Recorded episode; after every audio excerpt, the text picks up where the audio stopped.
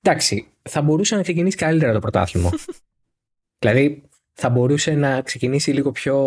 να έχει λίγο περισσότερο ενδιαφέρον μπροστά. Αλλά δεν πειράζει. Το μεσογειακό ταπεραμέντο, ο, ο Φερνάντο Αλόνσο ήρθε για να σώσει τη μέρα. Κυρίες και κύριοι, καλώς ήρθατε. Η νέα σεζόν ξεκίνησε. Το Oversteer 116 ξεκινάει μαζί της.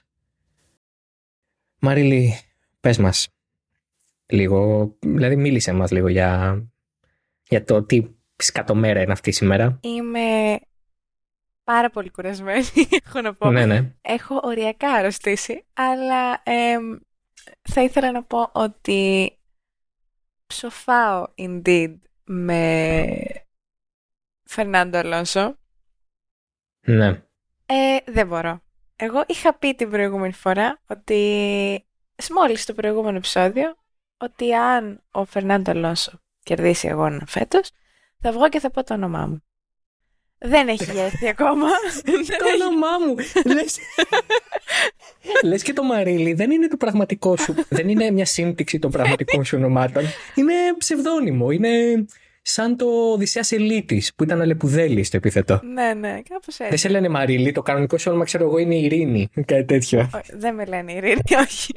όχι, όχι, δεν τη λένε Ειρήνη. Όχι, όχι. Ε... Ούτε τη φέρνει επίσης. Φέρνει, παίρνει τον πανικό. Σπέρνω τον πανικό, ε, τη θλίψη και τον πόνο. Χριστέ μου. θέλω, θέλω μια ηρεμία να πω δεν ξέρω, δεν ξέρω γιατί. Δεν είμαι ούτε η Ferrari ούτε η McLaren. Εντάξει. Είμαστε δύο λεπτά μέσα στο επεισόδιο και δύο λεπτά μέσα στη σεζόν. Και η Μαρίλη αποφασίζει να, να αρχίσει την καταμέτωπον επίθεση σε δύο από τα ιστορικότερα εργοστάσια του αθλήματος. Λυπάμαι. Δύο Συγχαρητήρια. Από τα, δύο από τα ιστορικότερα εργοστάσια του πρωταθλήματος είχαν ε, μηχανολογικά και ηλεκτρονικά προβλήματα. Δεν φταίω εγώ. Φταίνε τα εργοστάσια τους. Ναι, εντάξει, φταίνε, φταίνε, φταίνε όντω τα εργοστάσια τους. Η αλήθεια είναι ότι είχε πολύ. Ε, είχε, είχε ε, ένα σχετικά αναμενόμενο αποτέλεσμα ο αγώνας, είχε την έκπληξή του, ε, είχε τα πρόοπτά του ε, αλλά νομίζω συνολικά θα ξεχαστεί γρήγορα σε επίπεδο θεάματος, με εξαίρεση τον Αλόνσο και το τι έκανε ο Αλόνσο. Οπότε, αν θα έβαζε ένα βαθμό στο ε, Grand Prix του Μπαχρέιν, στα 10, ποιος θα ήταν, ας πούμε, τι θα του έβαζες; Ε, εντάξει, κοίτα. Γενικά ήταν ένα σχετικά bland Grand Prix. Όχι από τα πάρα πολύ βαρετά, που έχουμε, έχουμε δει και πιο βαρετά, χωρίς καμία προσπέραση, χωρίς καμία μάχη. Ε, οπότε θα βάλω λίγο πάνω από τη μέση. Θεωρώ ένα 6,5. Ναι, εγώ θα του βάλω ένα 6. Ε, Ο, τι έγινε, φέτος αντεστράφηκαν οι ρόλοι; Όχι, όχι, όχι. Απλά δεν άντεχα. Δηλαδή ήταν πραγματικά πολύ βαρετός. OK, okay, okay. Εντάξει. Η... Ε, εγώ βασίζομαι στο γεγονός ότι. Πατάω δηλαδή στο γεγονός ότι έχουμε δει και πιο βαρετά Grand Prix. Έχουμε δει και πιο βαρετά. Απλά το Μπαχρέιν συνήθως δεν είναι βαρετό. Έχει πράγματα να δώσει είναι ωραία πίστα. Να. Και ε, ένας Αλόνσο δεν αρκεί για να κάνει έναν αγώνα καλό. Ήταν ένας αγώνας που χωρίς τον Αλόνσο θα ήταν πραγματικά ανυπόφορος. Τώρα έγινε. Ε, ε, σχε, Μπράβο, ναι. ναι. Σχετικά ενδιαφέρον. Καλά. Ε, και... Εντάξει, OK. Okay. Επίσης θέλω να πω, δεν ξέρω αν ακούς και εσύ αυτό που ακούμε κι εμείς, ότι σφάζουν κάποιους ναι. στο διπλανό σου διαμέρισμα. Ναι. Ε, μάλλον κάνουν κάποιο πάρτι, κάποια παιδάκια. Α, πολύ ωραία. Πού είναι ο Ηρώδης όταν το χρειάζεσαι; Ενώ τι, δεν, εγώ δεν... Ε, ναι, συγγνώμη. Δεν είμαι... Όχι, όχι, όχι. Δεν, δεν, είναι, τα, δεν είναι δικά σου αρχικά τα παιδάκια όχι, και δεν είναι ευθύνε εσύ. Ναι, ναι, ναι, πολύ μικρή για να έχω παιδιά. Θα το ξέραμε. Εντάξει, Γνώμη μου, για μένα. λοιπόν, ε, εντάξει. Γενικά, ε, αυτό που είπα πριν με το αναμενόμενο αποτέλεσμα μπροστά, ε, νομίζω ότι αντικατοπτρίζει την επεποίθηση των περισσότερων. Ειδικά μετά τις δοκιμές και μετά το FP2, ήταν πασιφανές ότι η Red Bull ήταν σε ένα δικό της επίπεδο και ο Max Verstappen ήταν σε μια πολύ καλή κατάσταση. Πήρε την νίκη φυσικά στο Grand Prix του Bahrain. Είναι η πρώτη του συγκεκριμένη πίστα. Ε, είναι το πρώτο 1-2 της Red Bull σε πρεμιέρα πρωταθλήματος από το 2011 και το 2011 η Red Bull κυριάρχησε ε, απίστευτα επί του ανταγωνισμού με τον Sebastian Vettel τότε και τον Mark Webber για δεύτερο οδηγό. είναι το δεύτερο ένα-δύο σε κατατακτήρες που κάνανε ε, οι οδηγοί της Red Bull μετά το Grand Prix του, της Αμερικής του 2013, αν δεν κάνω λάθος. Ε, γενικά η Red Bull έχει μπει στη χρονιά με τρομερή φόρα. Ε, έχει πάρει την ε, ήδη πάρα πολύ πετυχημένη RB18 των 17 νικών 18, έχω χάσει και τον αριθμό πια, του 2022 και την έχει βελτιώσει όπως είπε και ο ίδιος ο Verstappen σε κάθε επίπεδο, σε κάθε Οπότε μοιάζει και είναι, όπως φάνηκε στο Μπαχρήν, νικητή. Ε, scary hours θα λέγε κανείς. Δηλαδή, μήπως ε, πρέπει να το κάνουμε, πρέπει, μήπως πρέπει να σταματήσουμε να σκεφτόμαστε τι θα κάνει ο ανταγωνισμός αν θα πιέσει τη Red Bull και να δούμε τι θα γίνει στο midfield για παράδειγμα. Ε, ναι, θεωρώ ότι Max Verstappen, συγχαρητήρια για το τρίτο παγκόσμιο πρωτάθλημα σου. ναι. Όχι, εντάξει, δεν θέλω. Δεν μου αρέσει να, τα... να το λέω αυτό, γιατί όχι επειδή έχω κάτι προσωπικό με το Verstappen, δηλαδή για το Θεό. Ε, γενικά δεν μου αρέσει να, να κρίνω τα πράγματα από την πολύ πολύ αρχή. Ε, αλλά σίγουρα η Red Bull φαίνεται να έχει ένα πάρα πολύ σημαντικό προβάδισμα και έναντι της Ferrari και γενικά φαίνεται να μην έχουν Όταν ο Verstappen τερματίζει 12 δευτερόλεπτα μπροστά από τον Πέρες, ο οποίος με τη σειρά του τερματίζει 27 δευτερόλεπτα μπροστά από τον Αλόνσο. Ε, ναι. Οι διαφορές είναι λίγο χαοτικές, τέλος πάντων, όπως και να το κάνουμε. Ε, και γενικά έδειξαν ότι έκαναν ένα πολύ στρωτό αγώνα. Ε, χωρίς λάθη, η στρατηγική τους πήγε πολύ καλά. Ε, η Ferrari έχει προβλήματα, τους πήγαν όλα τέλεια. Ναι, ναι, αληθές. Ναι. Όχι, ήταν ο τέλειος αγώνας. Ε, νομίζω ότι δεν υπήρχε περίπτωση να υπάρχει λάθος στρατηγική για τη Red Bull στον αγώνα αυτόν. Δηλαδή, δεν νομίζω ότι έπρεπε να κάνει κάτι πολύ ε, επιτιδευμένο. Ε, πήγε μαλακή, σκληρή, ε, μαλακή ε, για τον... Ε, ε, συγγνώμη, για το Verstappen, κόλλησε το μυαλό μου. και εντάξει, εγώ θα πω το εξής. Βασικά πήγε μαλακή, μαλακή σκληρή, κάνω λάθος εγώ. Ε, θέλω να πω το εξής. Μου βγάζει η Red Bull την, ε, τη σιγουριά μιας ομάδας που ξέρει ότι ξεκινάει δυνατά τη σεζόν και πρέπει να το κάνει αυτό γιατί εάν ε, ισχύει το ότι ο, η ποινή που έχει λάβει σχετικά με το χρόνο που θα περάσει σε σύραγγα και με τις μονάδες CFD που θα έχει ε, αν, αν αποδειχθεί ότι αυτή η ποινή θα την επηρεάσει μες στην εξέλιξη του πρωταθλήματος ε, όσο θα προσπαθεί να βελτιώνει την RB19, τότε θέλει οπωσδήποτε να ξεκινήσει τους πρώτους 4-5 αγώνες να, να πάρει, αν μπορεί, 5 νίκες, 6 νίκες, ούτως ώστε να χτίσει ε, ένα καλό μαξιλάρι ασφαλείας απέναντι στον ανταγωνισμό. Ε, βέβαια είναι τόσο μεγάλη απόσταση αυτή τη στιγμή που δεν ξέρω αν καλύπτεται ακόμα και με την ποινή που έχουν λάβει αλλά σε κάθε περίπτωση είναι ίσως το μοναδικό, αν θέλετε, η μοναδική πιθανότητα, η μοναδική ευκαιρία, να το πω έτσι, για τον ανταγωνισμό, που ακόμα δεν ξέρουμε καν ποιος είναι ακριβώς. Δηλαδή δεν ξέρουμε ακριβώς ποια είναι η δεύτερη ομάδα. Θα δούμε σε λίγο και τα γυρολόγια ε, πώς πώς έχει πάει το πράγμα. Για όποια ομάδα που μπορεί να την ε, παλέψει, η μόνη της πιθανότητα να τα καταφέρει είναι να αρχίσει η Red Bull να εξελίσσει με μικρότερο ρυθμό το μονοθέσιό της. Μόνο έτσι. Η Ρίφ τη στιγμή έχει ξεκινήσει με ένα τρομακτικά ανταγωνιστικό πακέτο με ελάχιστη φθορά στο, στα ελαστικά, σε οποιοδήποτε γόμα, σε οποιοδήποτε συνθήκη. Ο Verstappen ήταν άνετα ο ταχύτερος μες στην πίστα σε όλη τη διάρκεια του αγώνα.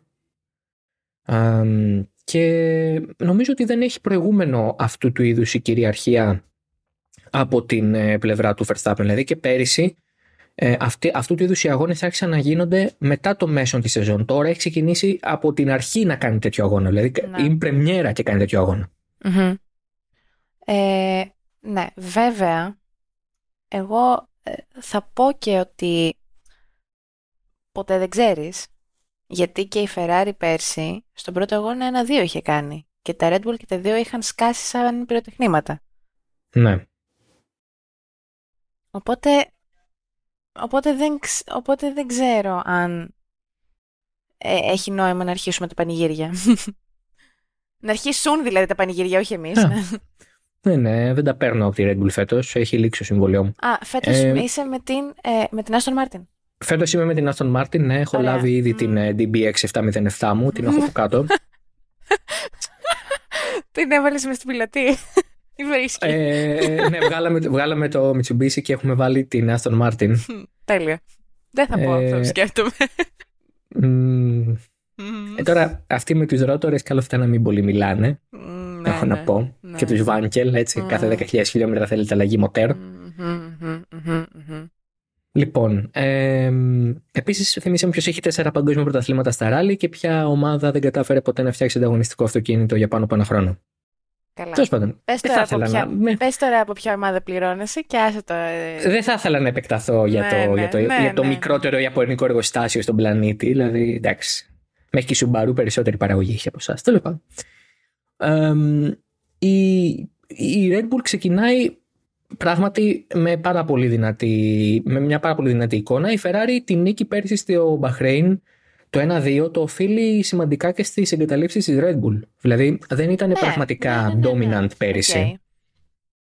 Ήταν πολύ δυνατή, ήταν πολύ γρήγορη, αλλά δεν ήταν dominant, δεν ήταν κυρίαρχη με τον τρόπο που είναι τώρα η Red Bull. Με τον τρόπο που εμφανίστηκε στο Bahrain η Red Bull, να το πω ετσι Ε, αυτή είναι η διαφορά. Ε, καλά. υπάρχει αυτό το, αυτή η λεγόμενη κατάρα του Bahrain, ότι έχει εδώ και έξι χρόνια να πάρει πρωτάθλημα αυτός που κερδίζει στο Bahrain. Ε, αλλά ε, η εικόνα που είδαμε σήμερα από τη Red Bull ε, είναι εικόνα ομάδας η οποία ε, δεν, δεν έχει ψεγάδι.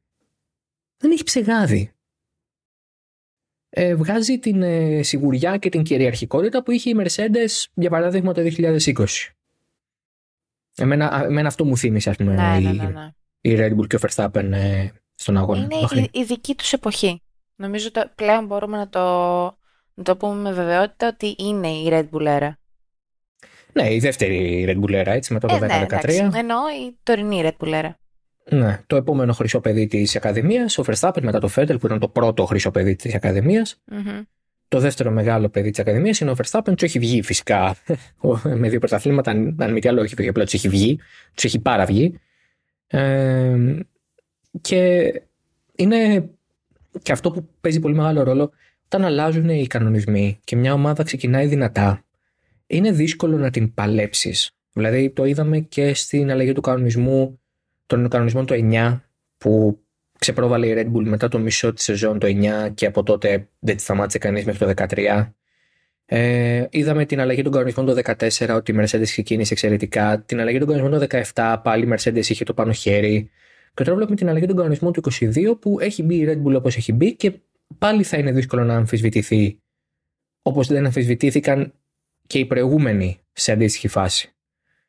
Ε, και είναι και αυτό που ε, το, έχω, ε, το, το αναφέραμε και πριν, με την εξέλιξη, με τις ποινές, με τον λιγότερο χρόνο κτλ. Ναι, ναι.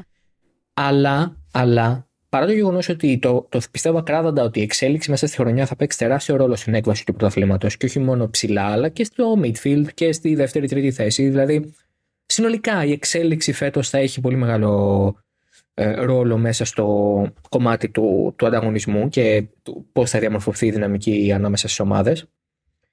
Είναι ιστορικά ε, πάρα πολύ δύσκολο για μια ομάδα η οποία ξεκινάει δυνατά να χάσει το πρωτάθλημα. Δηλαδή, μου έρχονται στο μυαλό τα παραδείγματα του 2005 και του 2009. Το 2005 η ε, Renault ξεκινάει καταπληκτικά με τα mass dumpers, με τα ελαστικά της Michelin που ήταν φτιαγμένα, κομμένα, γεραμένα για την R25 του Αλόνσο. Αλλά από το μέσο της σεζόν ήρθε μια McLaren, την αμφισβήτησε σημαντικά, αλλά δεν τα κατάφερε. Το 9 ξεκινάει η Brown, κάνει 6 νίκες, φοβερά, καταπληκτικά. Ήρθε η Red Bull μετά το μισό της σεζόν με το Vettel, ε, αλλά πάλι δεν κατάφερε. Δηλαδή ο Μπάτον το πήρε. Νομίζω ότι αν ξεκινήσεις καλά, αν ξεκινήσεις δυνατά, ε, εάν πάρεις 4-5 νίκες στους πρώτους 6-7 αγώνες, για παράδειγμα, μετά ε, διαχειρίζεσαι αυτό το gap που έχεις διαμορφώσει. Και ακόμα και αν κάποια ομάδα σε φτάσει ή πλησιάσει πολύ κοντά για να σε αμφισβητήσει, δεν θα προλάβει Να σε ξεπεράσει. να, να σε ξεπεράσει. Μμμ. Βαθμολογικά. βαθμολογικά. Αυτό Και έχω να πω ούτως, εγώ. και ούτως ή άλλως, ναι, πολύ σωστά, και ούτως ή άλλως, ε, στην προκειμένη περίπτωση, τουλάχιστον από τον πρώτο αγώνα, από, αυτ- από ό,τι είδαμε στο Μπαχρέιν, εγώ δεν βλέπω κάποια ομάδα δε, ξεκάθαρα δεύτερη. Βλέπω δηλαδή τη Red Bull πρώτη και μετά τρίτη βλέπω Ferrari, Aston Martin και ίσως Mercedes, που είναι ψηλοτέταρτη η Mercedes. Αλλά τρίτη βλέπω ε, Ferrari και Aston Martin. Δηλαδή δεύτερη δεν θα έβαζα κάποια συγκεκριμένη ομάδα. Ναι. Ε, πάνω σε αυτό να πούμε για το, για το ρυθμό, έτσι. Διότι έχει Ναι, γίνει. φυσικά. Μμμ. Αυτό έχει γίνει, έχει γίνει ανάλυση του ρυθμού, του race pace. Ε, ο Verstappen είχε τον καλύτερο ρυθμό, ε, κατά μέσο όρο, ε, με χρόνο 1.37 ε, 47, δηλαδή ε, αυτός ήταν ε, ο κατά μέσο όρο χρόνος του μέσα στο, στους 57 γύρους. Τον ακολούθησε ο Πέρες, που ήταν ε, ε, δύο, περίπου τρία δέκατα πίσω τους σε ρυθμό αγώνα. Και τρίτος ήταν ο Φερνάντο Αλόνσο. 7 δέκατα πίσω από τον Verstappen. Μμμ. Δηλαδή, ο πιο κοντινός ε, στον ε, Verstappen, στη Red Bull, ήταν ο Αλόνσο. Ο οποίος πήρε και το βάθρο, έτσι, και θα πούμε φυσικά τώρα για αυτόν. Και εμένα δεν μου κάνει τόσο εντύπωση αυτό, όσο αυτό που θα πεις τώρα. Ναι, όπου τέταρτος είναι ο Πιερ Γκασλί. Ναι, ότι... Ε, που και γι' αυτόν έχουμε να πούμε. ναι. Αλλά ε, τώρα για τον Γκασλί δικαιολογείται ε, με δύο τρόπους. Ο ένας είναι ότι τον περισσότερο αγώνα τον έβγαλε σε καθαρό αέρα. Δεν είχε μάχες, κέρδιζε θέσεις ε, από το γεγονός ότι μπαίναν οι άλλοι για πιτ. Θυμίζουμε ότι ξεκίνησε 20 και τερμάτισε ένατος. Ε, το άλλο είναι ότι έκανε ένα παραπάνω πιτ και τον βοήθησε πολύ αυτό σε σχέση με το χρόνο που είχε ε, γράφοντας γύρους με την ε, μαλακή γόμα. Αλλά και πάλι είναι εντυπωσιακό αν σκεφτεί κανείς ότι ε, δεν είχε καμία, πώς το πω, δεν έχουμε εκεί ούτε μια Ferrari ούτε μια Mercedes, έχουμε τον Gasly. Ε, ήταν πολύ καλός ο Γάλλος. Θα πούμε και γι' αυτό μετά στο midfield. Στον Αλόνσο λοιπόν, πρωτού πάμε στους υπόλοιπους του ρυθμού και δούμε και τις ομάδες πώς διαμορφώθηκαν, ο Αλόνσο επί της ουσίας επιβεβαίωσε με την οδήγησή του μαζί με τον Lance Stroll, ο οποίος αν και τραυματίας και στην ανάρρωση ήρθε έκτος, Μαζί λοιπόν επιβεβαίωσαν ότι η Aston Martin είναι όντως μια ομάδα που έχει πάρα πολύ ανταγωνιστικό πακέτο. Μμμ. Το είδαμε στις δοκιμές, το είδαμε στο FP2, το είδαμε στο, στις κατακτήριες και το επιβεβαίωσαν απόλυτα, απόλυτα στις, ε, στον αγώνα. Στην ώρα δηλαδή που έπρεπε να το αποδείξουν γιατί εκεί είναι που θα, που θα πάρουν τους βαθμούς. Είναι, είναι πολύ ενδιαφέρον και είναι πολύ ωραίο να βλέπουμε τον Φερνάντο Αλόνσο να έχει ένα μονοθέσιο με το οποίο μπορεί να κάνει όμορφα πράγματα μετά από Τέλος. πάρα πολλά χρόνια. Μμ, Ναι, μετά από αυτό πάρα πολλά ακριβώς. χρόνια. Μμμ.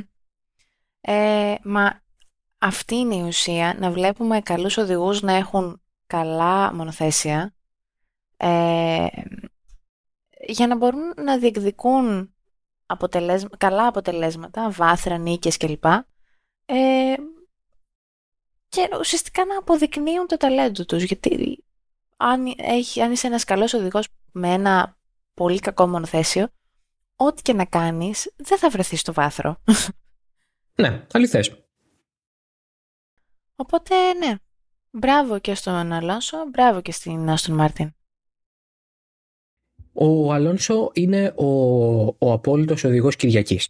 Είναι ε, ένας οδηγός ο οποίος μπορεί να μην κάνει τις καλύτερες κατακτηρίες, μπορεί να μην είναι ο καλύτερος ε, στον ένα γρήγορο γύρο, αλλά έχει το αισθητήριο στον αγώνα να κάνει και πολύ σταθερούς γύρους και πολύ έξυπνες, ωραίες μάχες που οδηγούν σε πολύ έξυπνα και ωραία προσπεράσματα. Δηλαδή, το προσπέρασμα στη στροφή 10 στον ε, Χάμιλτον Μμμ. Και το γεγονός ότι αναγκάζει τον Σάινθ αργότερα να μπλοκάρει στην ίδια στροφή για να τον περάσει στη στροφή 11 είναι αριστουργή, είναι πεμπτουσιακός Αλόνσο. Είναι αλονσικές στιγμές βγαλμένες από τον πολύ καλό Φερνάντο των κατοπινών χρόνων βέβαια. Δηλαδή αυτά τα πολύ έξυπνα τα έκανε κυρίως ως οδηγός τη Ferrari που πια είχε οριμάσει ιδιαίτερα οδηγικά. Ω οδηγός της Renault Ήταν ένας πολύ πιο επιθετικός οδηγός, δεν είχε και τόσο υπομονή, αλλά στα χρόνια, τα, τα χρόνια της οριμότητάς του στη Ferrari, εκεί το 10, το 11, το 12 ειδικά, δηλαδή που είναι κατ' εμέ η σπουδαιότερη χρονιά της καριέρας του, ε, μην είναι η φετινή που την ξεπεράσει, θα δούμε. Πραγματικά. Ε, και το λέω με τα λόγου γνώσεως προσπερνώντας το 5 και το 6. Δηλαδή για μένα το 12 είναι ανώτερο για τον Αλόνσο, επειδή τον έχω προλάβει σε όλες τις εκφάνσεις, γι' αυτό το λέω. Το, το, το θέμα με τον Αλόνσο είναι ότι είναι αυτός ο οδηγός ο οποίος μπορεί να ακούγεται κλισέ, μπορεί να ακούγεται πια πασέ ενδεχομένως και να ακούγεται τόσο πολύ τετριμένο, αλλά είναι πραγματικότητα ότι είναι οδηγός που αν του δώσεις ένα μονοθέσιο που πάει μέχρι εκεί, θα, το, θα, του, θα, του, βρει, θα του βρει άλλα 2-3 δέκατα. Έτσι. Το γεγονός ότι είναι 7 δέκατα πίσω κατά μέσο όρο σε ρυθμό αγώνα από τον ε, Verstappen ε, και μισό δευτερόλεπτο ε, από τον ε, Πέρες δηλώνει ότι είναι σε εξαιρετική κατάσταση και το μονοθέσιο ταιριάζει απόλυτα σε αυτό που χρειάζεται. Είναι ο πρώτος του αγώνας με την ομάδα, δεν είχε, δεν είχε καμία εμπειρία με την ομάδα πρωτού ξεκινήσει το φετινό πρωτάθλημα ε, και δείχνει ότι είναι σε, ο ίδιος οδηγικά στην κατάσταση που πρέπει και το μονοθέσιο είναι αυτό που πρέπει να είναι. Ένα μονοθέσιο το οποίο ο Σέρχιο Πέρες χαρακτήρισε Red Bull, διότι δεν ξέρω αν είδες τι είπε. Είπε ε, είναι πάρα πολύ ωραίο να βλέπω τρεις Red Bull στο βάθρο. Τι να κάνουμε. Να σου πω κάτι. Ο Σέρτζιο Πέρες και ο κάθε Σέρτζιο Πέρες, οι οδηγοί φυσικά και θα υπερασπιστούν την ομάδα τους. Ναι.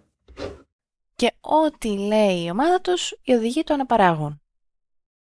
Αν ο Χόρνερ βγει και πει ότι εμείς ε, χάσαμε πολλά, ε, πολλούς μηχανικούς από εμάς οι οποίοι πήγαν στην Άστον Μάρτιν και έχουν καλή μνήμη, ε, φυσικά και οι οδηγοί τους θα λένε τα ίδια Ναι. Είναι, είναι γεγονός. Ε, ο Πέρες δεν έχει βέβαια άδικο η Red Bull ε, έχει, εμπειριά, έχει επηρεάσει το περισσότερο μέρος του grid και περισσότερο από όλους πρέπει να έχει επηρεαστεί η Aston Martin. Εννοείται αυτό. Μα δεν λέω ότι έχει άδικο. Αλλά λέω ότι αυτά δεν νομίζω ότι είναι σχόλια που χρειάζεται να κάνει ένας οδηγός. Εντάξει, OK. Okay. Θα μου πεις τη γνώμη του λέει, αλλά. Εντάξει. Ναι, εντάξει. Ε, νοιάζει, να. Νοιάζει κανένα. Όχι. Ωραία. δηλαδή, δεν νοιάζει κανέναν τίποτα ότι ό,τι και να πει ο Σέρχιο Πέρες. Ε, αλλά. ε, αλλά είναι, είναι αληθές ότι από, τους, ε, από όλους η Aston Martin είναι αυτή που έχει επηρεαστεί περισσότερο από τη Red Bull. Και υπάρχει πολύ προφανής λόγος γι' αυτό. Δηλαδή δεν χρειάζεται να είσαι μπάντης. Ο Dan Fallows ήταν πριν από μερικούς μήνες στην ε, Red Bull και είχε δει τα πρώιμα στάδια εξέλιξης της RB18. Προφανώς είχε και μεγάλη ε, συμμετοχή και εμπλοκή στο πρώτο κομμάτι της εξέλιξης ε, του περσίνου μονοθεσίου του Red Bull. Φεύγει, πάει στην Aston Martin, μαζί του παίρνει αρκετούς συναδέλφους του αεροδυναμιστές και μηχανικούς, οπότε και αυτοί με τη σειρά τους μεταφέρουν όσα γνώριζαν και όσα είδαν δίπλα στον Άντρια Νιούι και τον ε, σχεδιασμό του ε, στην Aston Martin, σε συνδυασμό με το γεγονός ότι ο μπαμπάς ε, Στρόλ δεν τσιγκούνευε τα λεφτά, προσελήφθησαν οι κατάλληλοι άνθρωποι και μπήκαν στις σωστές θέσεις. Και φαίνεται ότι όλο αυτό λειτουργεί αρμονικά. Βάλτε και τον Σεμπάστιαν Φέτελ πέρυσι που σίγουρα συνεισέφερε στην εξέλιξη του φετινού μονοθεσίου. Προσθέστε και ένα Φραντ Αλόνσο ο οποίος μοιάζει να είναι φτιαγμένος από ε, το ελιξίριο της νιώτης. ε, ειλικρινά. Ε, και θα βρείτε ένα συνδυασμό που είναι πραγματικά εκρηκτικός και είναι πολύ ευχάριστο. Θέλω όντως, και τη δικιά σου άποψη. Όντως ναι. είναι πάρα πολύ ευχάριστο γιατί βλέπουμε εκτός από Red Bull, Ferrari, Mercedes βλέπουμε και μία ακόμα ομάδα να εμπλέκεται σε μάχες εκεί για τις πρώτες θέσεις ή έστω για 3-4-5. Mm-hmm το θεωρώ πάρα πολύ ευχάριστο γιατί ουσιαστικά αυτό θέλουμε, να βλέπουμε μάχες μεταξύ πολλών ομάδων και πολλών οδηγών. Ε, και μιας που μιλάμε για την ε, Aston Martin, θέλω να πω και για τον Lance Stroll, γιατί εσύ τον έχεις λίγο στην μπουκα. Αλλά... Εγώ; Ναι. Εγώ, το Lance Stroll. Θα με μπερδεύεις. Αλλά... Αλλά θέλω να πω ότι εμένα μου άρεσε πολύ ο αγώνας του. Θα μου πεις, είχε το σωστό μονοθέσιο. Όντως, αλλά έχει σπασμένα χέρια, για το Θεό, πρώτον. Ένα σπασμένο χέρι. Έστω, έχει ένα σπασμένο χέρι. Εντάξει. ναι. Εμείς το κάνουμε τώρα και ημίθεο το Λάνστρομ. Όχι ημίθεο, απλά να πω ότι μπράβο του. Γιατί... Συγχαρητήρια, το χέρι τη μανούλα του. Την είδα και στα πάντοκ. Να είναι καλά. Α, ήταν πολύ εξαισθησμένη χθες.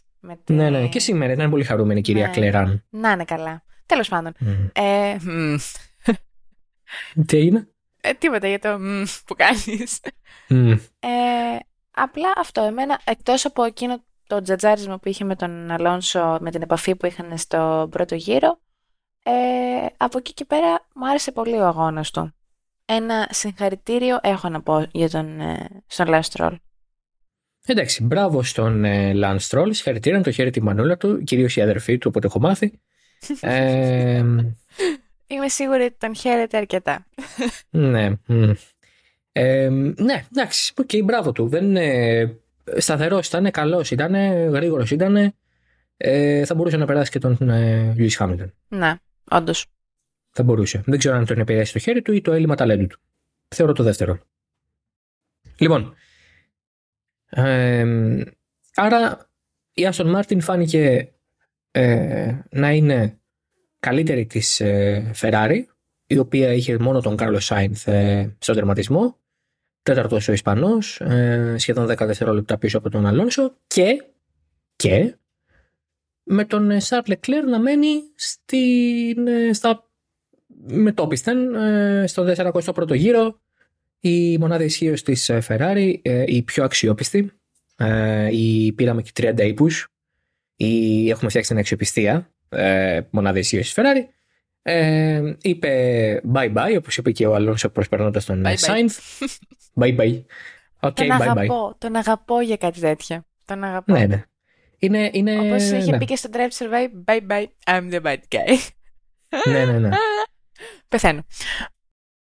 Ε, είχε πει, εντάξει, είχε δίκιο όταν έλεγε ότι όλα, όλες οι ιστορίες έχουν ε, τους ήρωες και τους κακούς τους ε, και εγώ είμαι ο κακός. Τι να κάνουμε.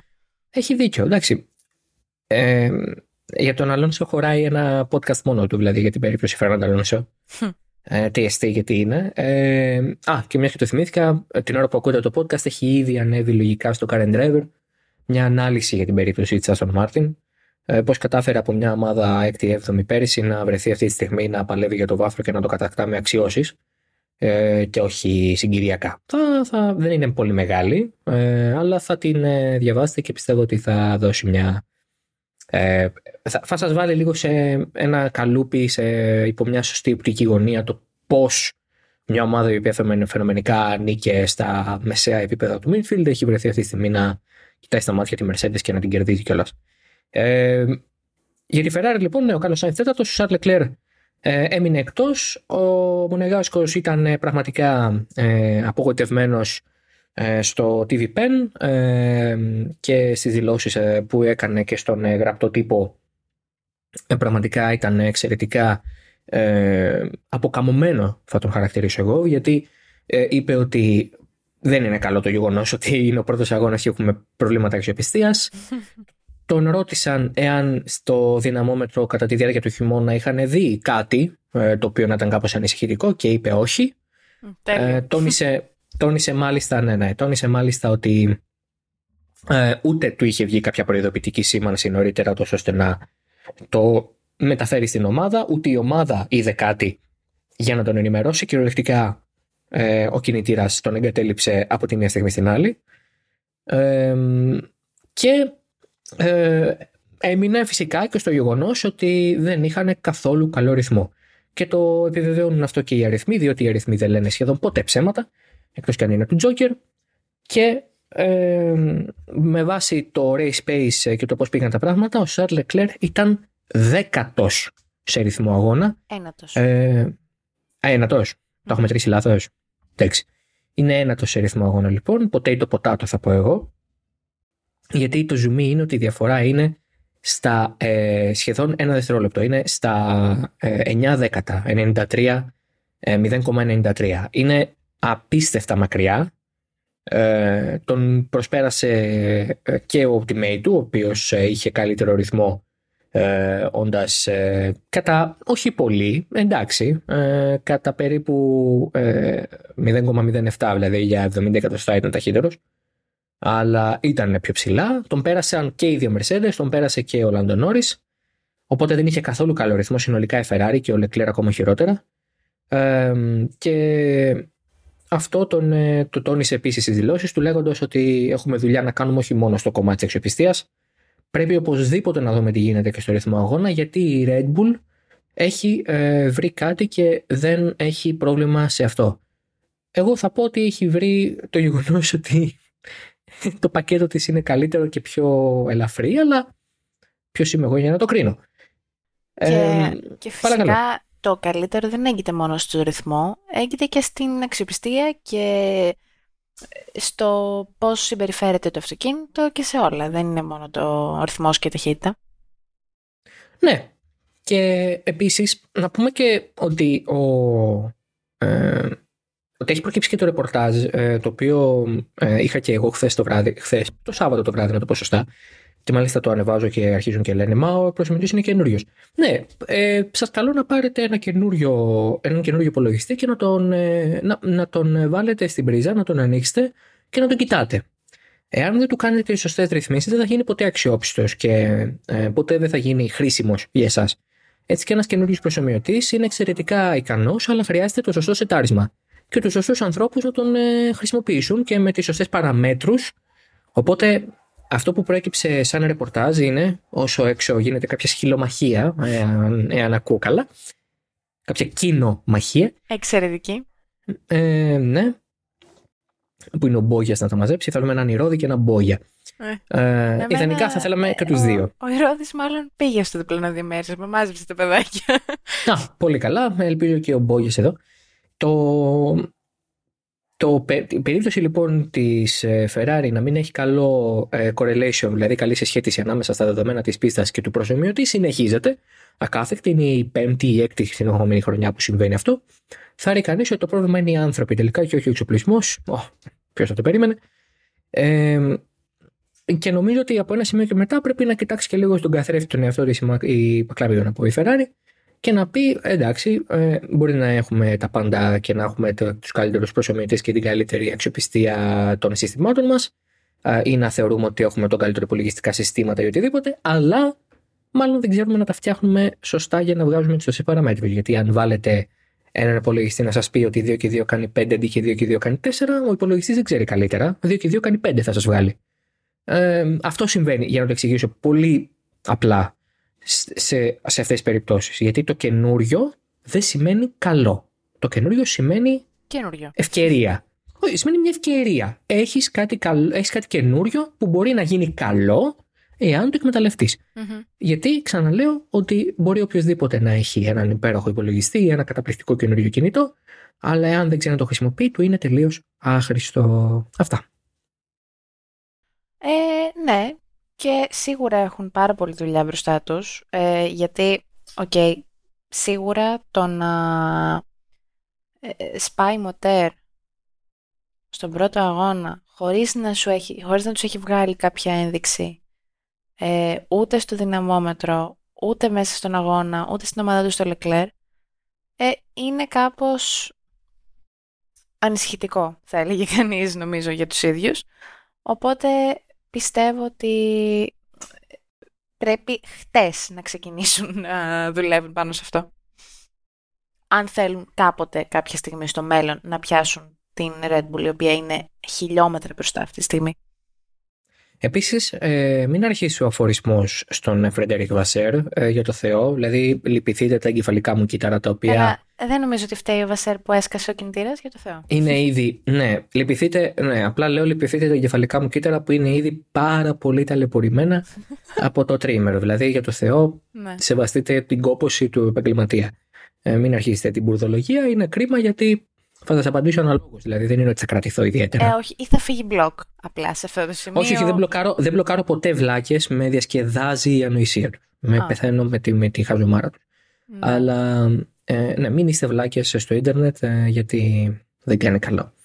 Ε, Σε κανένα. Ο- ε, όχι σε εσάς, στους γύρω σας. σε- ναι, εσείς δεν το καταλαβαίνετε. Ο νεκρός και ο μαλάκας δεν καταλαβαίνει ότι είναι ούτε νεκρός ούτε μαλάκας. Πρέπει να οι γύρω του να το δουν. Και δυστυχώς και στις δύο περιπτώσεις το βλέπουν και σε κάποιες το παρά βλέπουν. Λοιπόν. Ε, α, πάει explicit και αυτό το επεισόδιο, by the way. Πρέπει να το πούμε στο μάνο. Λοιπόν, Γιατί, τι είπες; Α, ναι. όχι. μαλάκας. Είπα μαλάκας. είπα, εί- είπα, αυτή τη στιγμή έχω πει τρεις φορές τη λέξη μαλάκας. Τέσσερις. Τέσσερις. Πες τη και εσύ μία έτσι. να- Δεν θα ήθελα. Εγώ είμαι η Κορίνα Βάρκου. Η, η, Μαρίλ, η Μαρίλ όταν έχει νεύρα αλλάζει την πίστη των γύρω της, αλλά στο μικρόφωνο όχι, θα είναι. ήθελα. Δεν θα δεν μπορώ. Δεν μη με πιέζετε. Όχι, εγώ δεν μπορώ. Είμαι η Κορίνα Βάρκου. ναι, ναι, ναι. Στο μικρόφωνο η Μαρίλ παθαίνει σορβόνη. αλλά, άμα, αλλά άμα πάει μετά να δει κανένα ποδοσφαιρικό μάτς ή καλά, δεν σας συζητώ άμα βλέπει Φόρμουλα 1, θα, θα, θα νομίζετε ότι έχετε δίπλα σας ε, τον μπάμπι το θερμαστή στα πλοία. Δε. Και μπράβο σου δηλαδή, με συγχαρητήρια. Η χειραφέτηση και η κοινωνική απελευθέρωση των γυναικών ξεκινάει από τον Πινελίκη, θεωρώ. Και Αλήθεια. άνθρωπος που δεν βρίζει, και άνθρωπος που δεν βρίζει δεν είναι αξιόπιστος. Το έχω πει και αυτό. Σωστά. Ναι, ναι, ναι. Θεωρώ ότι οι άνθρωποι που δεν βρίζουν δεν, είναι, δεν, χρε- δεν πρέπει να τους εμπιστεύεσαι ούτε να σου φέρουν ένα ποτήρι νερό. Πολύ καλά. Όχι, εγώ, εγώ στο μικρόφωνο είμαι τελικάτη κοπελίτσα. ναι, ναι, ναι. Είσαι, είσαι μια μικρή αριστοκράτησα. Είμαι, είμαι. Ναι. Πάμε παρακάτω. ναι. Το φαλυρικό βασίλειο βασιλεύει. ναι, ναι. Ε, η Ferrari λοιπόν πίσω και από την Aston Martin, η Mercedes πίσω και από τους δύο θεωρητικά. Ε, ο Lewis Hamilton πέμπτος, ο George Russell έβδομος. Για τον δεύτερο το ζήτημα της, της φθοράς των ελαστικών ήταν πάρα πολύ μεγάλο. Ήταν ο λόγος που έχασε τη θέση του από τον Αλόνσο to begin with και για τον ίδιο λόγο χάνει και μια θέση πιο μετά από τον ε, Stroll. Ε, παρά το γεγονός ότι ο Στρόλ οδηγάει με ένα χέρι ε, και παρά το γεγονός ότι ο Λαν Στρόλ γενικά είναι σαν να οδηγάει με ένα χέρι όλη την καριέρα, γιατί είναι το 1 δέκατο ταλαντούχο Ωραία. σχέση με τον Ράσελ. Δεν καταλαβαίνω το γέλατα. Δεν αντιλαμβάνομαι γιατί γελάς. Ωραία. Πάμε παρακάτω, ναι. Δεν είναι, δεν είναι αυτό μια δίκαιη εκτίμηση των ικανοτήτων του YouTube μπαμπά; Τι δεν καταλαβαίνω. Α, Δεν αντιλαμβάνομαι. Δεν αντιλαμβάνομαι το γέλατα. α, Μαρίλη. Πάμε, ναι. Συνέχισε. Ναι, τέλος πάντων, ο George Russell έχασε από το μονόχειρα εκ Μοντρεάλ. Ε, θα μπορούσε να είναι καλύτερα τα πράγματα για την ε, περίπτωσή του. Ο Χάμιλτον νομίζω πήρε ό,τι είχε να δώσει η W14 ε, και νομίζω ότι κάπως έτσι ε, μπαίνει και με τη βούλα τα φόπλακα στο concept Zero Pod. Ε, δηλαδή, το είπε και το το Wolf το βράδυ του Σαββάτου μετά τις ε, κατατακτήριες ότι πρέπει να αλλάξουμε σχεδιαστική φιλοσοφία. Δεν γίνεται να συνεχίσουμε με αυτό, είναι ξεκάθαρο ότι δεν δουλεύει. Και γιατί το λέει αυτό, Ε, πολλοί έσπευσαν να πούν μα καλά και πέρυσι στις κατατακτήριες η Mercedes 6 δέκατα πίσω από την πόλη ήταν και φέτος το ίδιο. Δηλαδή θα λέγε κανείς ότι είναι στα ίδια. Ναι, αλλά πώς είναι στα ίδια; Πέρυσι ξεκινάνε με ένα μονοθέσιο το οποίο δεν είχε δουλευτεί για να αποδώσει όπως έπρεπε στην αρχή. Η W13 ήταν ένα πάρα πολύ δύστροπο μονοθέσιο στο πρώτο μισό του κύριου του πρωταθλήματος. Ενώ τώρα η W14, κατά δήλωση των ίδιων των ανθρώπων της Mercedes, έχει πετύχει όλους τους στόχους της. Και ό,τι είχαν σκεφτεί και ό,τι είχαν αποφασίσει ότι θέλουν να δουν από το μονοθέσιο, το είδανε. Άρα εκεί είναι το μονοθέσιο. Αυτό είναι το peak που μπορεί να βγάλει ο συγκεκριμένος σχεδιασμός. Και νομίζω ότι με τον αγώνα, όπως φάνηκε την ε, Κυριακή, μπαίνει μια οριστική ε, τελεία σε αυτό το σχεδιαστικό μοντέλο.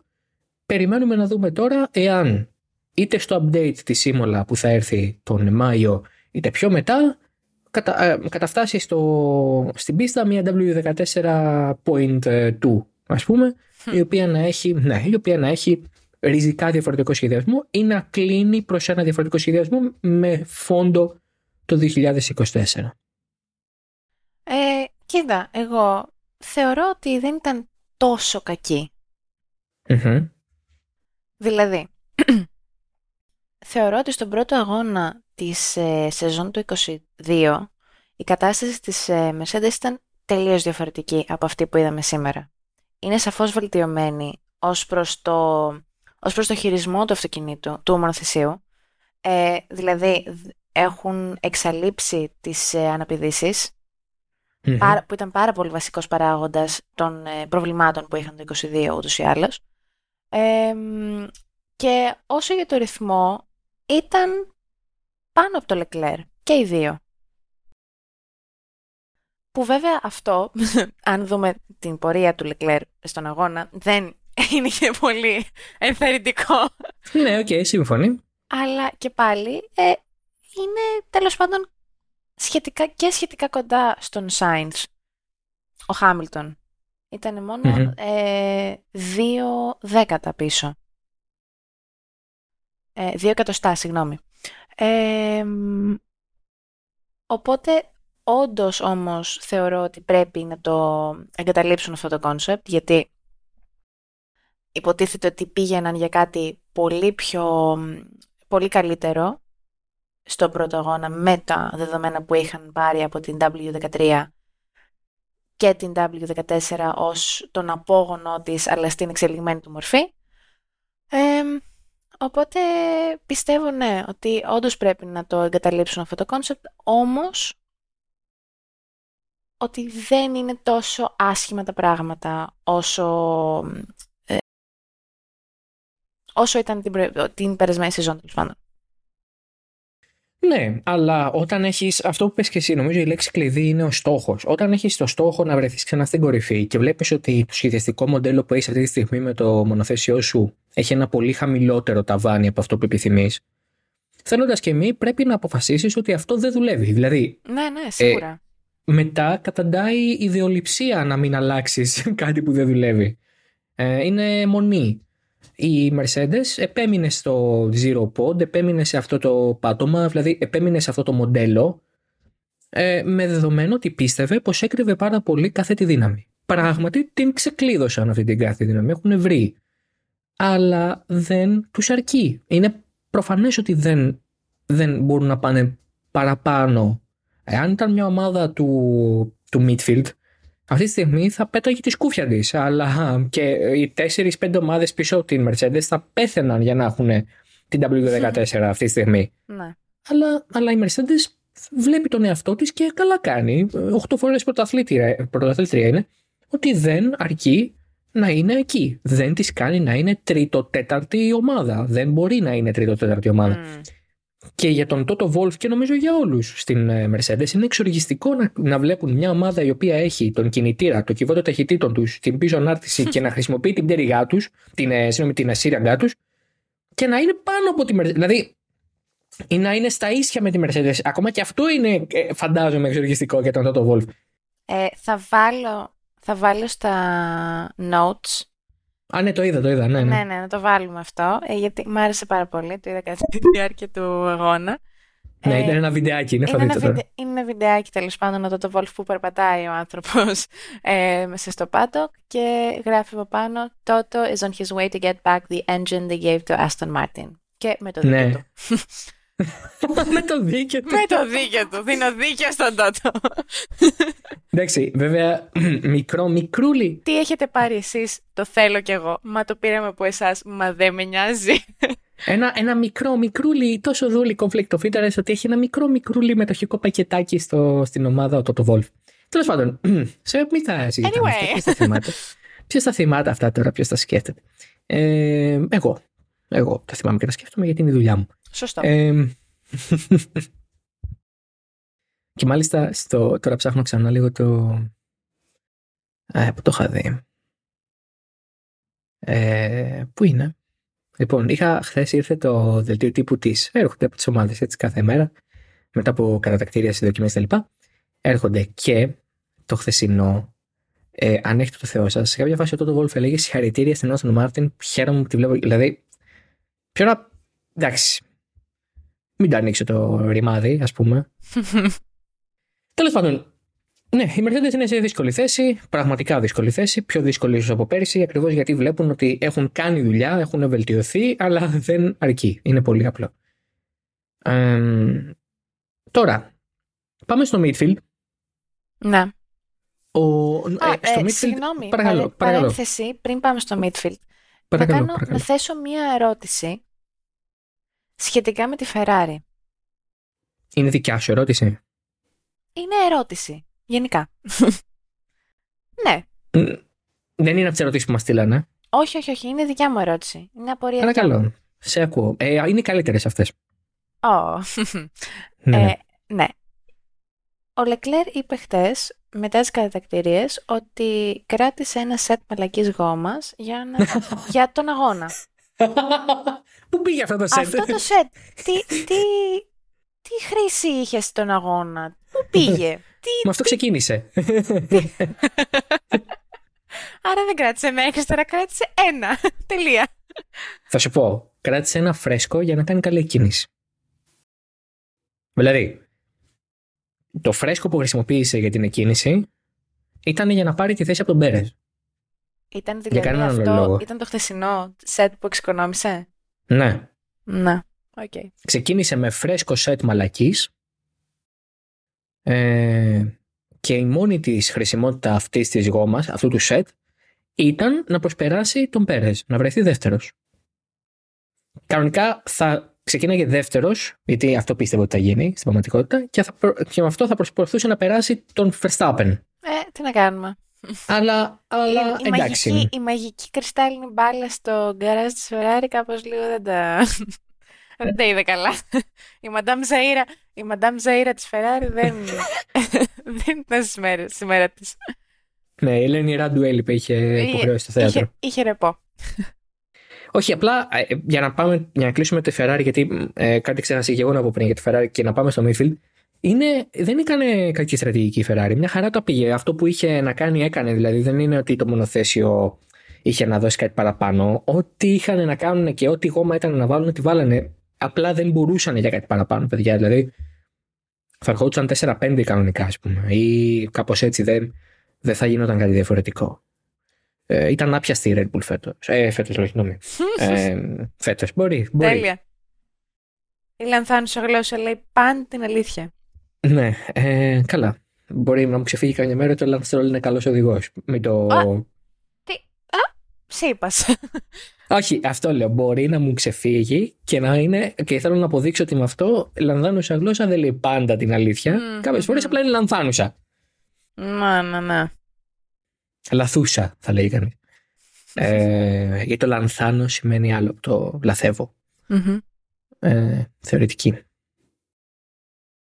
Τι να πεις; Ναι, γιατί θυμήθηκα τώρα ότι έδωσα πανελληνία στη θεωρητική πριν από 10 χρόνια περίπου. Τέλος πάντων. Ε, μην τα σκέφτεστε. Τι Εσείς οι τώρα; νέοι. Εσείς είναι, εσείς τα νιάτα, εσείς που είστε κάτω από Καλά, 25 κι εγώ, εκεί. κι εγώ πριν πέντε. Εσείς, πε- Μ, ναι. Μμ. Κοίταξε να δεις. Επειδή τελευταία έχω αναγκαστεί να κάνω κάποια συμπλήρωση φορμών που απαιτούσαν την ε, αναγραφή της ηλικιακής μου κατηγορίας και όχι της ηλικίας μου, δηλαδή δεν έγραψα 26. Σωστά. Αχ, το θυμάμαι, ναι. Ε, ε, ανήκω πια στην κατηγορία που έχει ξεπεράσει. Δηλαδή, πλέον έχω ξεπεράσει και τη δεύτερη κατηγορία, γιατί υπάρχει μια κατηγορία που λέει 18 με 21. Οκ. Υπάρχει μια Όχι. κατηγορία που λέει Α, ναι. 22 με 25. Ναι. Συνήθως, είναι δεκα... Συνήθως βέβαια είναι 18-25. Πάρα πολλές φορές είναι 18-25. Εγώ πρόσφατα πέτυχα 18-21, 22-25 και μετά 25 plus. Και είμαι στην κατηγορία 25 plus πια. Μμ. Και δυστυχώς είναι η ηλικία μου. Όχι κάτι άλλο. Οπότε, όπως καταλαβαίνετε, ε, η κρίση μέσης ηλικίας δεν αργεί. Ωστόσο είμαι 26, αλλά Ποια θα είναι η μέση ηλικία σου, ας πούμε; τα 27. Γιατί σκοπεύεις να ζήσεις μέχρι τα 54. Ναι, το έχω ξαναπεί αυτό, ότι ε, το Α. άγχος του δημοσιογράφου θα με σκοτώσει νωρίς. Α, οκ. Θέλοντας και εμείς δηλαδή. Και με συγχωρείτε όποιος το ακούει αυτό στις 10 το πρωί. Τα- Δηλαδή- Τέλεια. Perfect way to start your week. Δηλαδή, εντάξει, είναι Δευτέρα όμως, οπότε καταλαβαίνετε ότι δεν θα ακούσετε Λυπηρό. τρελαλέ τρελαλέ. Δεν είμαστε ο Αρναούτογλου και η Μπουλέ να τα λέμε στο ραδιόφωνο κάθε πρωί να παίρνουμε για φάρσες. Για το Θεό. Ωραία θα ήταν όμως. Χα. Μμμ. Νιώθω ότι πρέπει να σταματήσω να κάνω το podcast μαζί σου μετά από αυτή την παραδοχή σου ότι θα σ' άρεσε ένα τέτοιο κονσεπτάκι. Νιώθω ότι Γιατί; δεν ε, συμβαδίζουν οι στόχοι μας. Για χόμπι θα ήταν ωραίο. Ε, όχι Για να... χόμπι; Ναι, όχι. Έλα τώρα. Τι θα έλεγε να όχι... πα λίγο παραπάνω γυμναστήριο ή ξέρω εγώ να αρχίσεις κάποιο άθλημα και να μην κάνουμε αυτή την μπουρδα; Σε παρακαλώ πάρα πολύ, πάω γυμναστήριο τουλάχιστον τρεις φορές την εβδομάδα. Α, βέβαια, είσαι και η Αντζελίνα Τζολί της, ε, Δεν του είμαι η podcast. Αντζέλινα Τζολί. Εντάξει, οκ. Θα προχωρήσουμε, θα κάνουμε. θα προχωρήσουμε. Βεβαίως. Έχουμε midfield. Έχουμε midfield indeed. Έχουμε δηλαδή και δουλειές σοβαρές, όχι Έχουμε να και ασχολούμαστε με σοβαρές τι πιλάτες δουλειές. σου. Δεν κάνω πιλάτες, κάνω yoga και aerials. Ε, πες μου τα δεύτερα πώς τα πεις ξανά. Ποια; Τα, τα δεύτερα aerials. Παχ, πάρα Aerials. πολύ. Μ' αρέσει πάρα πολύ. Πάω για Μήπως κρεμμύδι α- από κάτι πανιά. Και τα παιδάκια στη Βικτωριανή Αγγλία. Τέλεια. Επίσης είναι aerials. Aerial. Δεν είναι aerials. για το Θεό, αλλά- δεν είναι τα αέρια από τα φασόλια. Μμμ. Ναι, αν τα, πω- αν τα πω όμως aerials, θα με κοροϊδεύεις μετά. Καθόλου. Καλά. Τέλος πάντων, προχωράμε στον Valtteri Bottas. Valtteri Ε, Bottas. Ή όπως λέει ο ίδιος τον εαυτό του κανονικά, Valtteri, Valtteri Bottas. Valtteri Bottas. Oikt Tanak. Όχι. Μπράβο. Λοιπόν, ε, Pierre Gasly, Alex Albon, 8-9-10. Αυτοί οι τρεις πραγματικά ξεχώρισαν γιατί για να βρεθούν εκεί πέρα ευτύσαν αίμα οι άνθρωποι. Όντως. Ε, κάνανε πάρα πολύ καλό αγώνα. Ε, νομίζω ότι αν δεν υπήρχε ο Αλόνσο και όλα αυτά που έκανε, ο Pierre Gasly θα άξιζε με μεγάλη άνεση το Driver of the Day. Μμμ. Ε, και επ' αυτού ε, θυμίζω, όπως είπαμε και πριν, ότι είχε τον τέταρτο καλύτερο, ε, το τέταρτο καλύτερο race pace, παιδιά. Δηλαδή, ε, απήχε 8,5 δέκατα από τον Verstappen κατά μέσο όρο. Ε, ήταν εξαιρετικός σε όλο τον αγώνα. Ξεκίνησε 20 ε, και είχε έναν γολγοθά ε, μπροστά του ε, και δεν περίμενε καμία εγκατάλειψη για να κερδίσει θέσεις με μία εξαίρεση του Charles Leclerc όλες τις άλλες θέσεις τις πήρε με, με ρυθμό και με προσπεράσματα. Γιατί και ο Κον και ο Πιάστρη όταν εγκατέλειψαν ήταν πίσω του. Οπότε επί της ουσίας ο Γκουγκασλή θα ερχόταν δέκατος. Ε, Εντάξει, αλλά- πάλι μέσα στους πόντους θα ήταν. Αλλά και δέκατος να ερχόταν το, το, το επίδευμα θα ήταν μνημειώδες. Μμμ. Ε, εξαιρετικός λοιπόν στον τεμπούτο του με την Αλπίν, η οποία φεύγει με μόνο αυτούς τους δύο βαθμούς, γιατί ο Εστεμπάν Οκόν αποφάσισε να το τερματίσει με τις ποινές. πήρε στην αρχή 5 δευτερόλεπτα γιατί έκατσε πιο μπροστά στον grid. Μετά πήρε 10 δευτερόλεπτα γιατί δεν εκτίσανε σωστά την ποινή των 5 δευτερολέπτων και μετά τσίμπησε άλλα 5 γιατί βγαίνοντας από το pit lane είχε παραπάνω τα χιλιόμετρα. Μπαίνοντας μάλλον στο pit lane είχε παραπάνω χιλιόμετρα. Τέλεια μέρα, αν δεν είσαι ο Εστεμπάν Οκόν. Γενικά, Εστεμπάν Οκόν και Λανς Στρολ δεν είστε τυχαία φίλοι, είστε και οι δύο πραγματικά κατάλληλοι. Ε, ο ένας είναι ο πιο γιος του μπαμπά του ever και ο άλλος είναι ο πιο εγωιστής άνθρωπος στον πλανήτη Γη και χαίρομαι πάρα πολύ ότι ο Εστεμπάν Οκόν δεν πήρε ούτε ένα βαθμό και μακάρι να συνεχίσει έτσι. ναι, το είπα. There I said it. Είμαι, είμαι με τον Πιέρ Γκασλί Καλά, ανερυθρίαστα. εννοείται και εγώ είμαι με τον Πιέρ Γκασλί. Κάνω κερκίδα Πιέρ Γκασλή. Πώς νιώθεις πραγματικά, δηλαδή, ε, Αλόνσο Βάθρο Γκασλή Redemption Ε, Arc; Νιώθω τέλειος αγώνας. αν ήμουν- 10 στα 10, τι αν, εξήγηση. ήμουν, αν ήμουν biased και ήταν και... Αν ήσουν biased, τι εννοείς, μόνο με τον ύμνο της Αγγλίας ξεκινάμε κάθε podcast με σένα. Γιατί; Είπα αν ήμουν biased και έπαιρνε και ο Χάμιλτον podium, αυτό πήγα να πω, ότι θα έβαζα 10 στα 10 στον αγώνα. Τέλειο. Για μένα τίποτα. Εγώ τι άλλο θέλω. ένα βάθρο, ένα ιδανικό Τίποτα. δρα- βάθρο για σένα θα ήταν Χάμιλτον Αλόνσο Γκασλή, για παράδειγμα. ναι, τέλειο. Αλλά και ο Verstappen δεν με ενοχλεί. Α κερδίζει, μ' αρέσει. Δεν σε ενοχλεί Verstappen. Με ενοχλεί. Κοίτα, θα ήταν ουτοπικό να πω ότι μ, δεν θέλω να κερδίζει ο Verstappen, αφού θα κερδίζει ο Verstappen. Ό,τι και να πω εγώ, δεν πρόκειται να Απλά έχει αλλάξει. περάσει δηλαδή στο στάδιο της Της αποδοχής.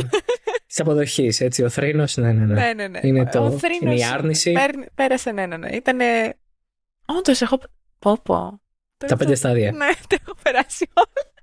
Είσαι στην αποδοχή πια, τελείωσε. Δηλαδή. Είμαι στην αποδοχή, όντως. Πω, πω. δεν πειράζει, όλα Anyway, καλά. εμ, Πιέρ Γκασλή. Πιέρ Γκασλή, εξ- εξαιρετικός. Όντως, εμ, ό,τι και να είπα για τώρα για το Stroll και στο Twitter που είπα, εξαιρετικός ο Γκασλή. Ε, και εμένα Τι είπες μ' στο στρόλ για τον Γκασλή. τι- Είπα, είπα εγώ για το Stroll στο Twitter.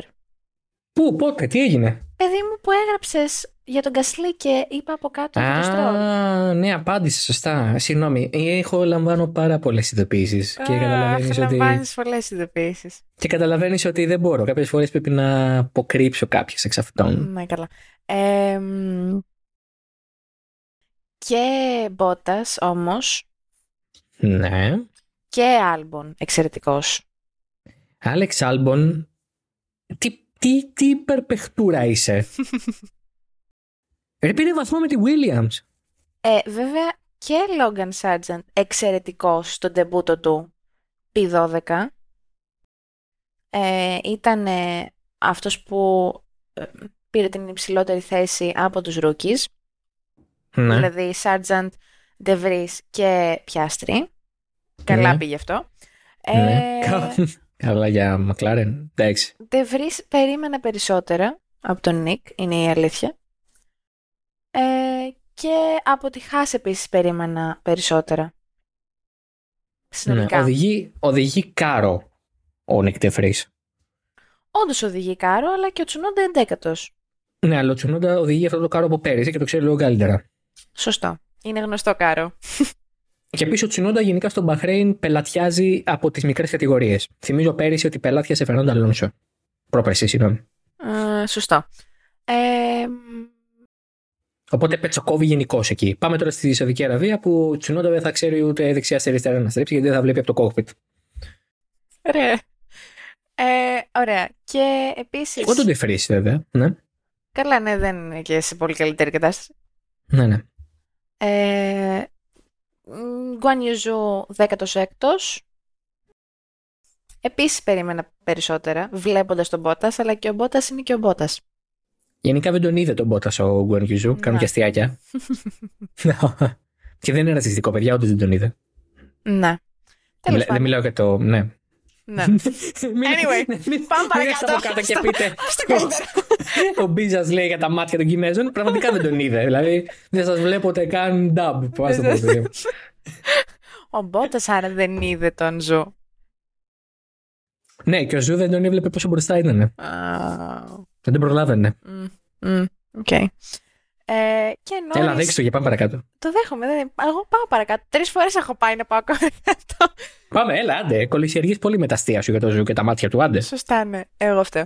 Ε, και Λάντον Νόρις 17ος. Εντάξει, ξέρουμε ότι η Μακλάρεν είναι, δεν είναι καν κάρο, είναι κουτί. Ναι, αυτή τη στιγμή το, η αεροδυναμική της απόδοση είναι αντίστοιχη με πραγματικά ένα κυ- κυβικό αντικείμενο. Ο οποίος χρειάστηκε να σταματήσει έξι φορές Ναι. γιατί ε, μετά από τρεις-τέσσερις γύρους σχεδόν, ε, κάθε δηλαδή τρεις-τέσσερις γύρους τον έβαζαν μέσα, του φτιάχναν κάτι στην... Ε, θέλαν να δουν κάτι στη μονάδα ισχύως.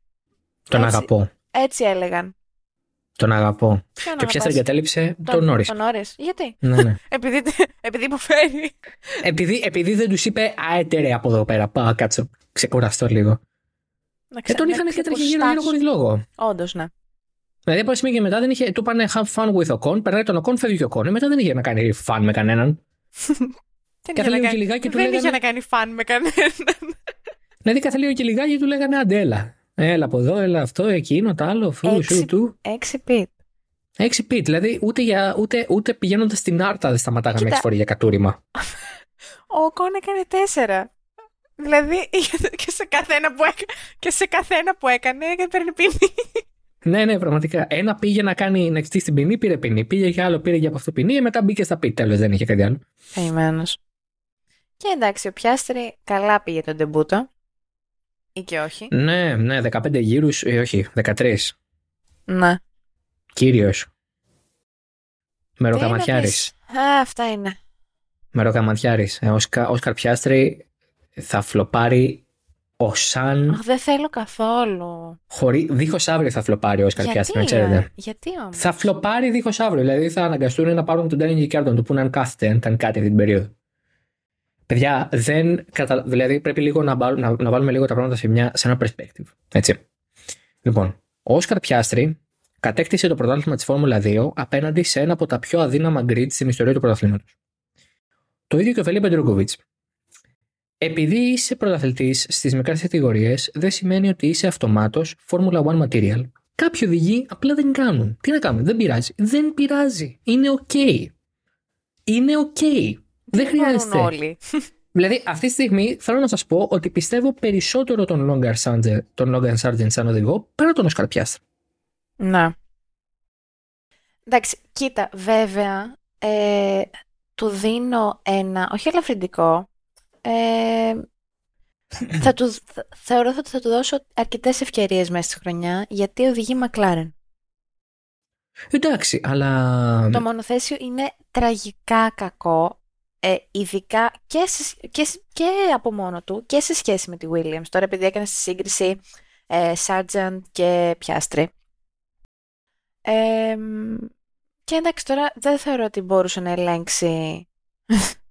δεν ήταν στο χέρι του αυτό που έπαθε. Ναι, ναι, ναι. ναι, Μπήκε ναι. μέσα, του άλλαξαν το τιμόνι, δεν λειτουργούσαν τα συστήματα Ναι. και έτσι Το εγκατέλειψε. κυβότιο έμεινε, ναι. Ναι, ναι. Δεν, δεν νομίζω ότι μπορούσε να κάνει κάτι γι' αυτό. Οπότε ας του δώσουμε μια ευκαιρία στον επόμενο αγώνα ή και τέλος πάντων μέσα στη σεζόν.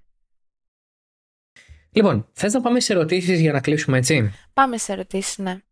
Θα τις, θα τις θέτεις εσύ και θα τις απαντάμε; Ε, ξεκίνα εσύ και... Ας Και Α, βλέπουμε στην ναι, ναι, πορεία. Ναι, ναι, ναι. Με, με αδειάζεις έτσι, γιατί βαριέμαι λίγο να διαβάζω. Εντάξει, ωραία. Έλα, να διαβάζω εγώ. Έλα, Αυτοσχεδιάζουμε, εντάξει, σε, δεν- αυτοσχεδιάζουμε σε αυτό το podcast. Είμαστε on live television. Ε, λοιπόν, Ε, τι να θες να κάνουμε, να... Εσύ, έχουμε script, έχουμε σκαλέτα. Τι θες να δηλαδή, script δεν έχουμε, φυσικά δεν είμαστε από script αυτούς δεν έχουμε, περίεργους. για το Θεό. Παναγία μου και Ναι. Χριστέ μου. σιγά. Ερχότανε, ε, λέω, Ο ε, λέω, Πιάστρη θα έχει εξαιρετικές ευκαιρίες μέσα στη σεζόν να αποδείξει το ταλέντο του. Τελεία. Τελεία. Τελεία. Ε, σήκω όρθια. λοιπόν. Ε, το, ε, πάντα λέω την ιστορία όταν προκύπτει τέτοια συζήτηση, πάντα λέω την ιστορία από το ε, ραδιόφωνο του Παντίου που μια συμφοιτήτριά μου ε, κάνει εκπομπή στη ραδιοφωνική στο, στο σταθμό και μπαίνει μέσα και κυριολεκτικά έχει έτοιμο script ε, όλο, το, όλο, το, όλο το 60 λεπτό που ήταν στον αέρα. Ε, Καλησπέρα, και το Πέτρο. διάβαζε, Καλησπέρα, Μαρία. Τι κάνεις, Πέτρο; Καλά είμαι, Μαρία. Εσύ; Ε, ήταν μόνη της, ήταν Α. μόνη της και διάβαζε. Καλησπέρα, Μαρία. Καλησπέρα, Καλησπέρα Μαρία. Καλησπέρα σε όλους. Ε, ήταν μόνη της, διάβαζε, την είχα παρακολουθήσει για ένα πεντάλεπτο και ένιωθα ότι κριντζάρουν τα κόκαλά μου. Ε, Μάλλον και αυτή η κοπέλα ήθελε να γίνει. Της, θέλω να σου πω.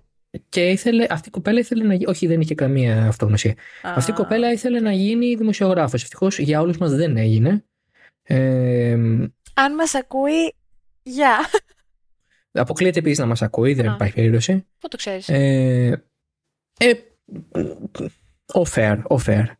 Οκ. Έχω τσάι. Α, Και. Άστα να πάνε. Ε, και πάντα θυμάμαι αυτό, ναι. Ε, Either way, αν μας ακούει, τα φιλιά μας.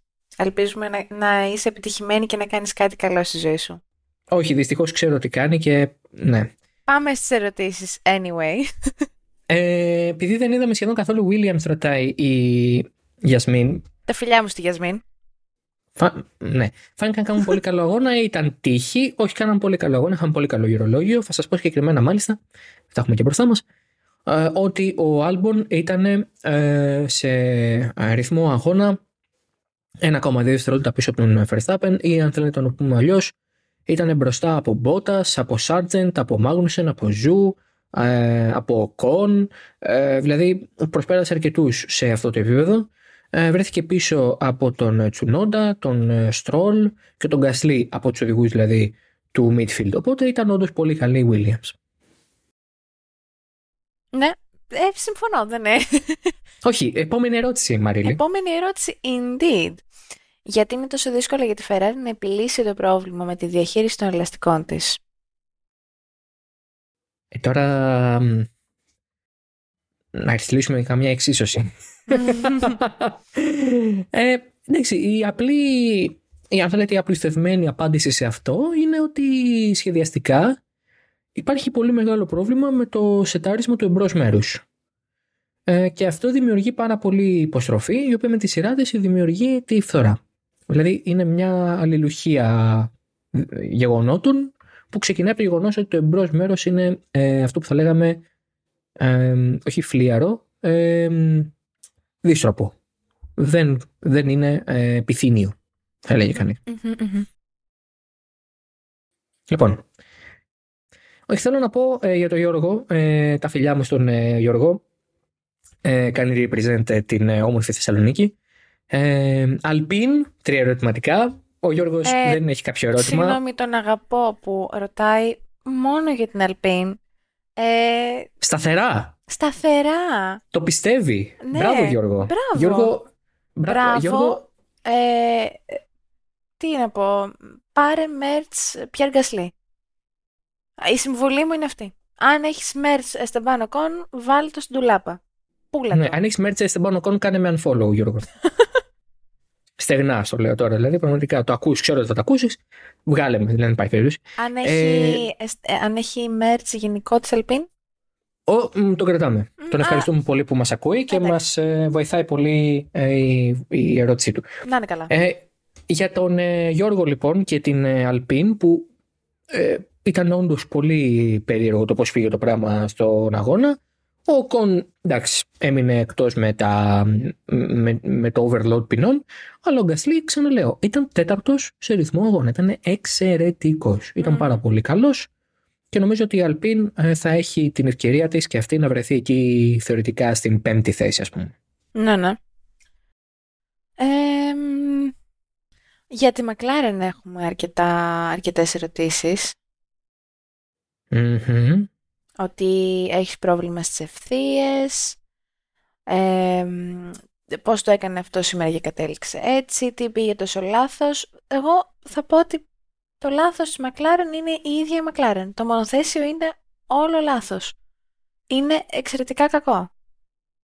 Ναι, έχει πάρα πολύ, κα- έχει πάρα πολύ drag σε ευθείες και δεν έχει καθόλου καλή κάθετη δύναμη και ισορροπίες στροφές. Είναι all around ένα πάρα πολύ δύστροπο αυτοκίνητο. Δεν, δεν υπάρχει ένα ζήτημα. Και φαίνεται, φαίνεται, και αρκετά, φαίνεται και αρκετά δύσκολο και κακό στο χειρισμό. Ε, και φαίνεται και στα on-board πλάνα το πόσες, πόσο ας πούμε ε, έντονες κινήσεις πρέπει να κάνει και ο Νόρις και ο Πιάστρη για, ας πούμε, για, για ένα κάποιο σώσιμο ή whatever. Το, κάτι που θα ήταν πολύ πιο ελαφριά κίνηση σε ένα άλλο μονοθέσιο. Επίσης, ε, η McLaren ε, ποντάρει πάρα πολύ στην βελτίωσή της μέσα στη χρονιά. Το είπε και στην παρουσίαση του μονοθεσίου της και το επανέλαβε ο Ανδρέας Στέλλα στε- σε δηλώσεις του το βράδυ της, ε, του Σαββάτου στο Μπαχρέιν ο οποίος είπε ότι ε, το βασικό μας πρόβλημα είναι η κάθετη δύναμη αλλά κάποια σημεία του μονοθεσίου παράγουν αρκετά ικανοποιητικά επίπεδα κάθετης δύναμης δεν έχουμε πρόβλημα με αυτά και θεωρούμε ότι τα προβλήματά μας είναι επιλύσιμα γιατί θα φέρουμε αναβαθμίσεις. Δηλαδή στη McLaren αναγνωρίζουν ότι ξεκίνησαν πολύ άσχημα τη χρονιά, αλλά πιστεύουν πάρα πολύ στα πακέτα με νέα μέρη που θα έρθουν μέσα στη διάρκεια του πρωταθλήματος. Ναι. Λοιπόν, Μπορεί Ναι. όμως και πάλι μπορεί να μεταμορφωθεί τόσο πολύ η- το μονοθέσιο. Γιατί τώρα για να είναι οδηγήσιμο και να φέρουν έστω κάποιο αποτέλεσμα πρέπει να μεταμορφωθεί πλήρως. Πρακτικά. εντάξει, αυτό, αυτό είναι νομίζω από ένα σημείο και μετά μια ερώτηση που ε, κάπως την απάντησε πέρυσι και η McLaren αλλά και η Aston Martin που ξεκίνησαν 8η και 9η αντίστοιχα και βρέθηκαν ε, 5η και 6η. Ή 7η βασικά για την Aston Martin. Δηλαδή υπήρξε βελτίωση. Οπότε η βελτίωση μπορεί να έρθει. Μμμ. Τώρα, θα είναι ε, αρκετοί για να φτάσουν ε, στη McLaren την Alpine, που θα είναι θεωρητικά όπως φάνηκε πρώτη ομάδα του midfield. Θα δούμε. Θα δούμε. Αλλά νομίζω ότι δεν, ε, δεν είναι απίθανο. Ε, ωραία. Μιας βέβαια για την Άστον Μάρτιν. Ε, Μμμ. Λέει, όσο η χρονιά θα κυλάει, έχει ελπίδες η Άστον Μάρτιν να, παρα... να παραμείνει αγωνιστική ή θεωρείς ότι θα μείνει πίσω στην εξέλιξη του μονοθεσίου; Να παραμείνει αγωνιστική. Ανταγωνιστική, συγγνώμη. Α, γιατί μπερδεύτηκα, λέω να παραμείνει αγωνιστική. Μ, Ναι, θα συνεχίσει να τρέχει αυτό το μάτι. Ανταγωνιστική. Ο, α, Είναι πολύ εύλογο το ερώτημα. Ε, εσύ τι πιστεύεις; Ε, αυτό ήθελα να το πω και πριν και το ξέχασα που λέγαμε για την Άστον Μάρτιν. Ε, ότι δεν έχω κάποια πρόβλεψη να κάνω. Ε, πέρα από το ότι έχουν ξεκινήσει πάρα πολύ καλά. Ε, ελπίζω να παραμείνουν ανταγωνιστικοί. Ε, και αν πρέπει οπωσδήποτε να προβλέψω, θεωρώ ότι θα τα καταφέρουν ή εν μέρη ή τουλάχιστον εν μέρη, τι εννοώ, ότι θα μείνουν στάσιμοι εδώ που είναι ή θα εξελιχθούν και παραπάνω. Ότι δηλαδή θα μπορέσουν να φτάσουν και πιο κοντά, να είναι δηλαδή να παλεύουν ξεκάθαρα για βάθρα. Ναι, η αλήθεια είναι ότι ε, το μεγάλο στοίχημα για την ε, ε, ε, για την Aston Martin συνολικά, δηλαδή για την Aston Martin ε, και φέτος και σε βάθος χρόνου, είναι το ξέσπασμα που ξεκινάει τώρα και αυτό το breakout που πάει να κάνει να το κρατήσει. Ε, αυτή τη στιγμή οι υποδομές της δεν το, ε, αν θέλετε, ε, κάνουν δεδομένο. Δηλαδή θεωρώ ότι θα δυσκολευτεί κάπως αλλά το δυναμικό της είναι πολύ αξιόμαχο και πιστεύω πάρα πολύ στις δυνατότητες του Dan Fallows που ηγείται του τεχνικού Ε, θα έρθει και η ε, γενίαση των νέων εγκαταστάσεων που δεν περιλαμβάνουν όμως νέα σύραγγα ακόμη. Η σύραγγα θα έρθει το 25. Άρα ε, θεωρώ πως οι πιθανότητες δεν είναι ακριβώς με το μέρος σας των Μάρτιν, αλλά λίγο ο παραπάνω χρόνος που θα έχουν μέχρι και την 1η Ιουλίου σε σύραγγα και CFD γιατί από εκεί μετά θα γίνει reset και αν είναι ψηλά η Aston Martin θα χάσει χρόνο. Ναι. Ε, και λίγο ο, το δυναμικό της θα τη βοηθήσουν. Ωραία. Ε, νομίζω αυτά... Ναι, συμφωνώ. Ναι.